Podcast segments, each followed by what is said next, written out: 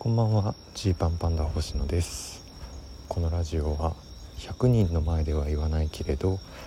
差し飲みだったら言うかもしれない話をお届けしている差し飲みラジオです。養成女性だった時に、えー、演技のね授業があったんですよ。でまあ演技の授業の先生はその授業の最初に、えー、本題に入る前のまあ何て言うんだろうなアイスブレイクというか出席確認とともにみんなで一個ちょっと、えー、アクティビティをするみたいなそういう習慣があったんですね。例えば一番最初の授業で覚えてるのは、えー、あなたのまあ長所というか人にはないもの教えてくださいって一人一個「誰々です」って出席するとともに一言言う。でうちのクラスは一平が出席番号1番岡部一平なんでね「お」で1番で「岡部一平です。頭の回転が速いことです」っていったところからあの僕たちの養成所の授業は始まったんですけどなかなかすごいですよね。一発目でそれ言う。でまあ僕だったら確かその時には「怒らないことです」みたいなことを言ったんですよね。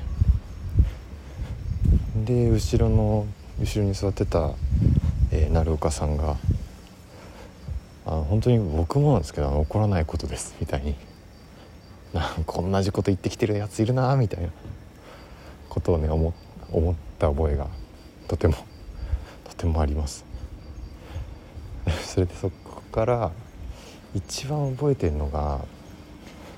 じゃあ今日はみんなのアルバイトを教えてください。どんなことしてますかって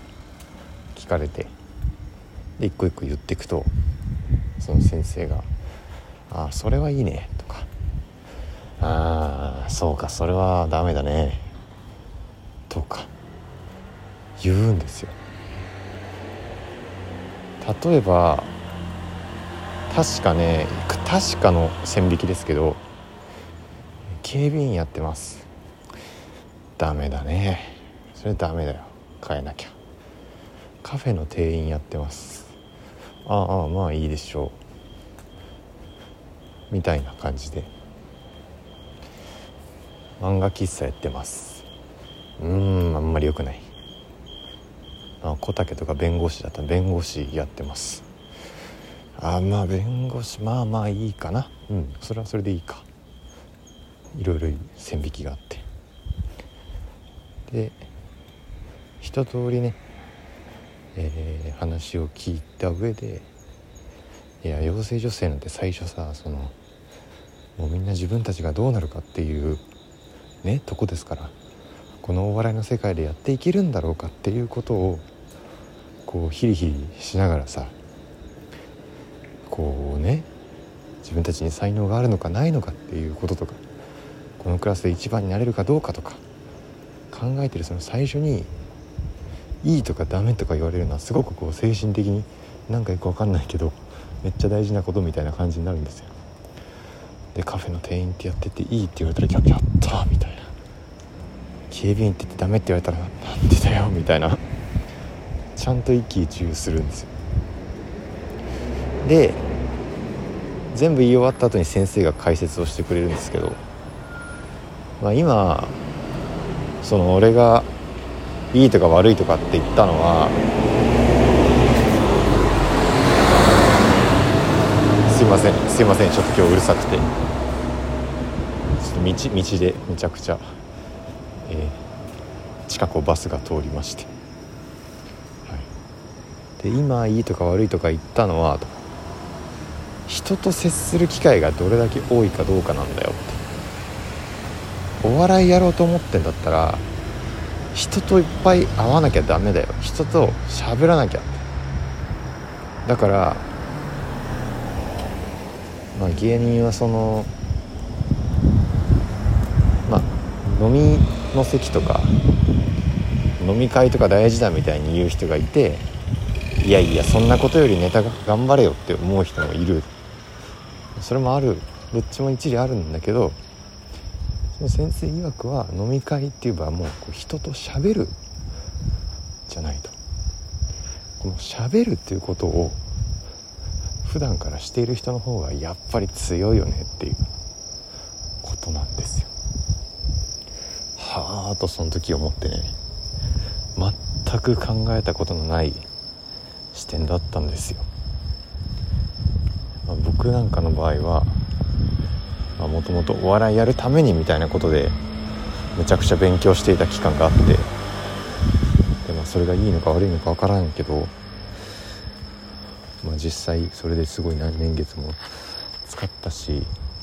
で、えー、会計士とかを当時ね当時は今よりはやってたんで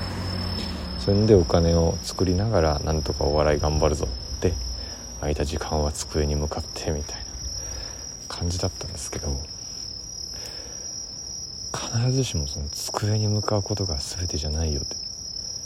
じゃあ机に向かわないとした時に何かってなったら人とどんだけ合ってるかっていうのは大事だよっていうことをねその時に、まあ、初めてこう言われたんですね。まあ僕の後ろのに座ってた鳴岡さんは、えー、みんなの傾向を聞いていって、え、他に、えー、満喫の夜勤ですって言ってダメだねって言われてる人がいるのを見て当時満喫の夜勤やってたのにのバーで働いてますって嘘ついてまあいいねとか言われてましたけどなんだあいつはっていう。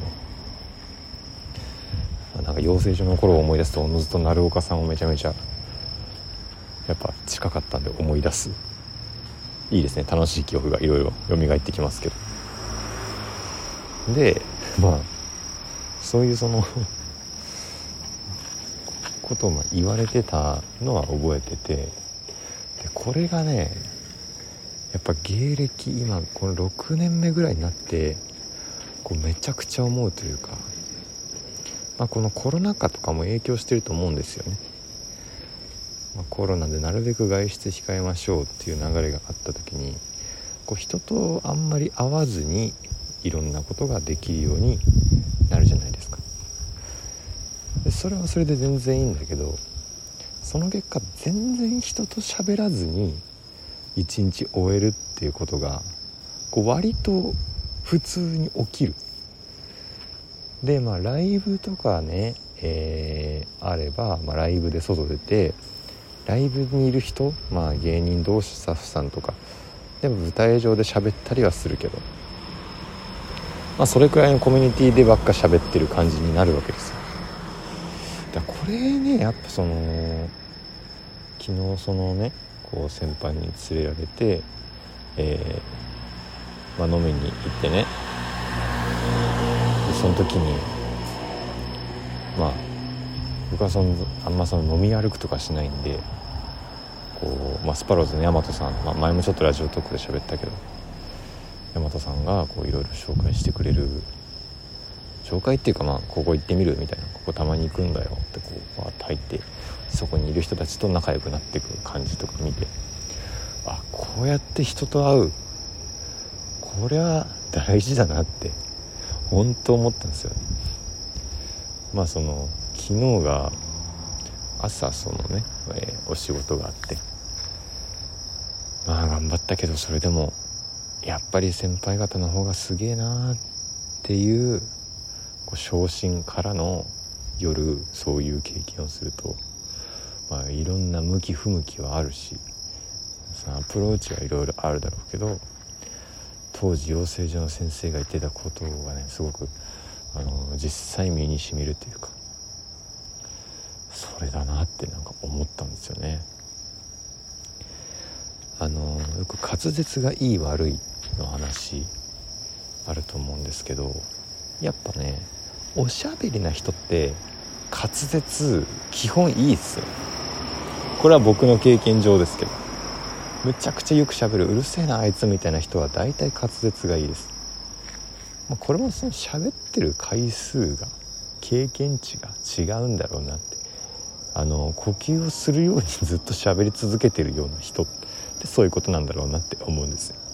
で僕みたいなタイプは普段なんかもぞもぞしちゃってるから一人一人でもごもごしちゃってることあるから本当、うん、それをこう刷新していかないとえー、喋るということに関して言ったら危ねえなってこう思いましたね、うん、まあまあもういい年ですけれど30歳ですけど。いやでもそれは今からでもこの先の人生のこと考えたら、えー、どっちの人生取るかで言ったらいろんな人と喋る人生を取ろうっていうふうに思いましたね。まあだからライブ配信とかもそれで言うといいのかもしれないですね。喋るでしょ。だからそのなんだろう通例行事みたいなことになっちゃったらあれだけど流れ作業になっちゃったらいまいちだけど。まあでもそういうことを、えー、通していろんな方とコミュニケーションを取ったり喋ったりっていうのはこういいのかもっていうのをね、あのー、思いましたはい。